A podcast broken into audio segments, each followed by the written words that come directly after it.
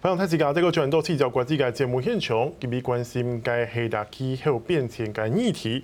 韩国呢，因为大概美国呢，拖拍强快的全球的气候峰会哦，那个美国包括大概中国的两个碳排大国做下头当中，很出时间该减碳该目标。那到底呢，会为大家世界环境带来哪条正面的效应呢？今日请到系中央研究院地球气候研究所该王忠福教授，老师你好。嘿，主持人好，大家好。老师，当然就是呃，我们都很关注这一场白宫的气候视讯峰会。那美国提出了这个目标，二零三零先减一半，然后二零五零希望能碳碳中和。中国二零三零到达峰，然后二零六零能够达到到碳中和。老师你怎么看哦？起码这两个国家，两个对立的大国，肯坐下来一起来讨论气候的问题。呃，我觉得这是一个正面的发展。第一个，全世界碳排第一、第二名的国家都愿意啊，为了要达成巴黎气候协议的目标，他们愿意啊先减排，然后再达到碳中和。啊，对于这个气候的这个演进，我们抑抑制气候暖化的这种行动是非常有正面帮助的。同时，也可以看到，纵然这个中国跟美国在许多的方面都有许多的这个冲突啊。可是面对气候暖化带来的冲击，他们还是一样，必须要去携手，然后对抗啊这个共同的一个威胁跟压力。所以气候暖化，我们觉得说它像一个这个无形的战争，它逼得每个国家都必须要去面对它。这是我觉得说目前全世界啊面临的一个非常重大的挑战。是。可是当然，就是这个挑战，其实它已经是迫在眉睫了嘛，对不对？因为我记得巴黎气候峰会那时候定出了一个，呃，这个世纪内希望能够把这个升温控制在一点五度之内嘛。不过我们看到有一个数据，其实是我觉得有点乐观、悲观啊。应该说，它到了二零三六年，它的升温就会突破一点五度 C 了。然后二零三六年之后，甚至可能会到了二零六三到了两度 C 这么高。那现在其实，呃，联合国气候变迁专门委员会的评估就是说，哎，现在二氧化碳的排放量其实变多了。那地球升温的幅度本来是一点五到四点五度 C，但是现在好像又把这个内容又缩小了，二点三到四点五度，是不是我们对未来的气候的升呃温度的呃增加有点悲观？呃，是第一个就是暖化，现在它的速率超过我们过去的估计，我们过去的估计都太保守。啊，是非常低估。现在我们发现暖化的速率非常的快，所以啊，澳洲科学院在啊上个月就是三月底，他公布了一个报告，他是我们啊科学界里面第一个正式承认说，我们这个世纪，对不起，守不住一点五度这个门槛的一个科学报告，就已经跟你讲了嘛，已经守不住了，他已经守不住了。那我们现在大概已经升温已经到一点二、一点三度了。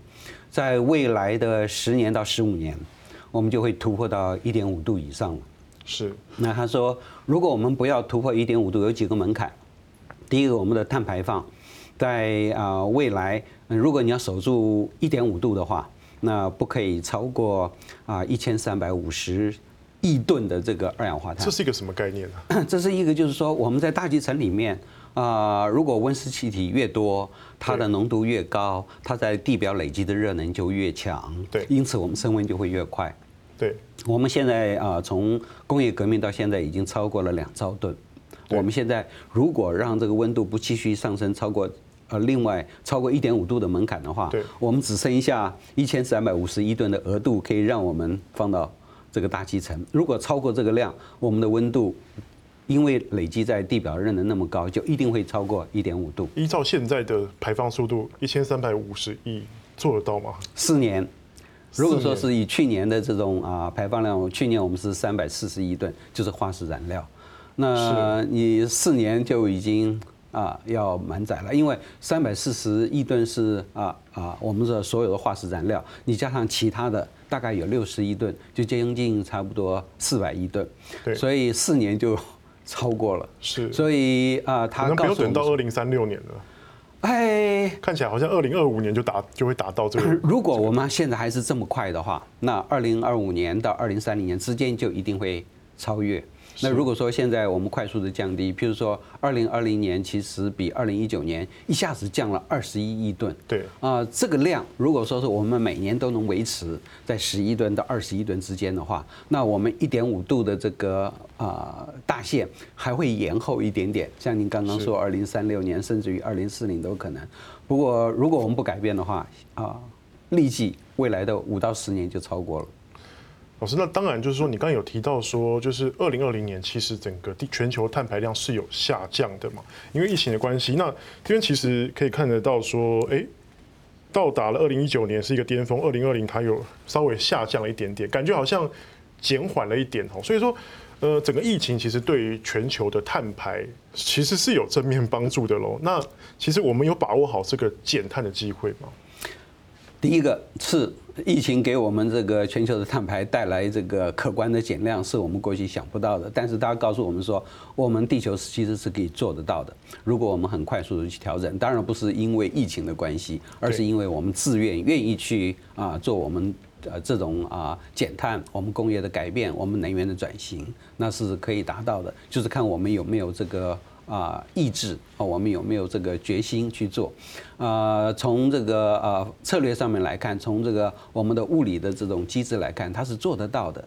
但是就是看我们每个国家。那以现在为了要挽救这个疫情带来的经济顿挫，对，所以全球各国就加码来要提升经济。可是提升经济如果还是用过去的老方法，用这个大量的化石能源的话，那其实是让我们地球死得更快。我们是更快会超越这个一点五度的这个门槛，所以如果说我们利用这次的机会，把这么多的金钱啊，政府的这个放进去的这种呃资源，把它在绿能、在能源转型、在低碳发展、在环境保护的上的话，我觉得我们就有机会。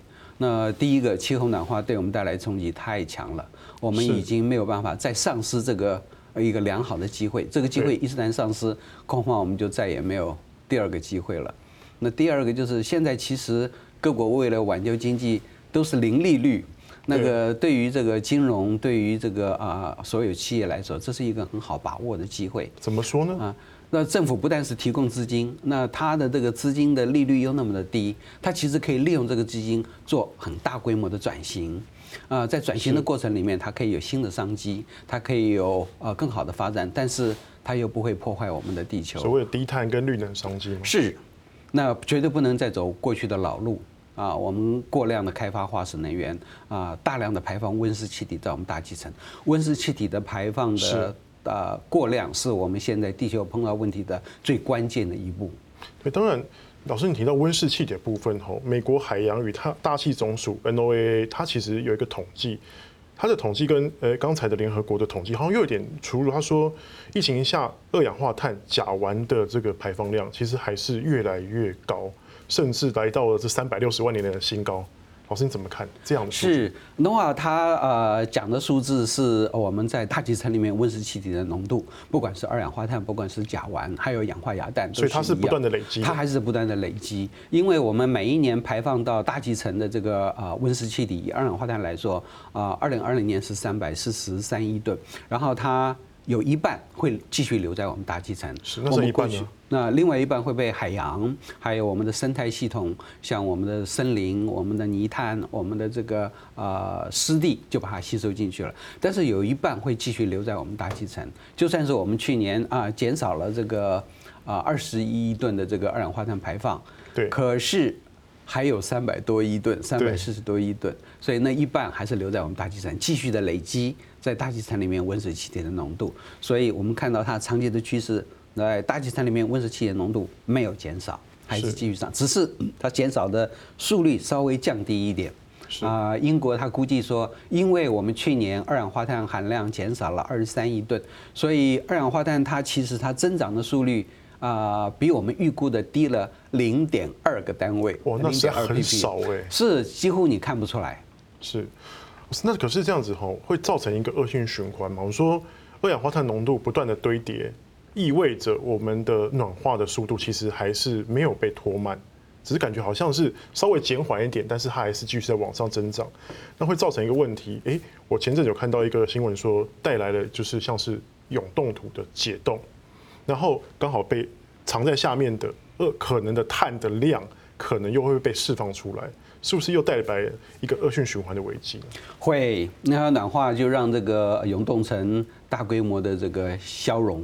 那我们估计大概啊，增温一度的话，整个永冻层它消融的面积就有四百万平方公里。那我们全球总那个永久冻土层，它的面积大概只有一千五百万平方公里，等于是四四分之一的永冻土。对对对，我们已经啊放进去了。然后它里面啊储藏的这个碳非常的丰沛。有一万六千多亿吨，是哇。我们说这个，如果你不要呃超过啊一点五度的门槛，你不可以超过一千三百多亿吨，它是它的十倍以上。十倍啊，就算是我们说你如如果我们要守住两度的门槛啊，就是巴黎气候协议还有一个后路，就是我们一点五度守不住，我们也要守住两度。可是你要守住两度的话，我们的碳排也不能超过九千四百五十亿吨，这是我们的上限了。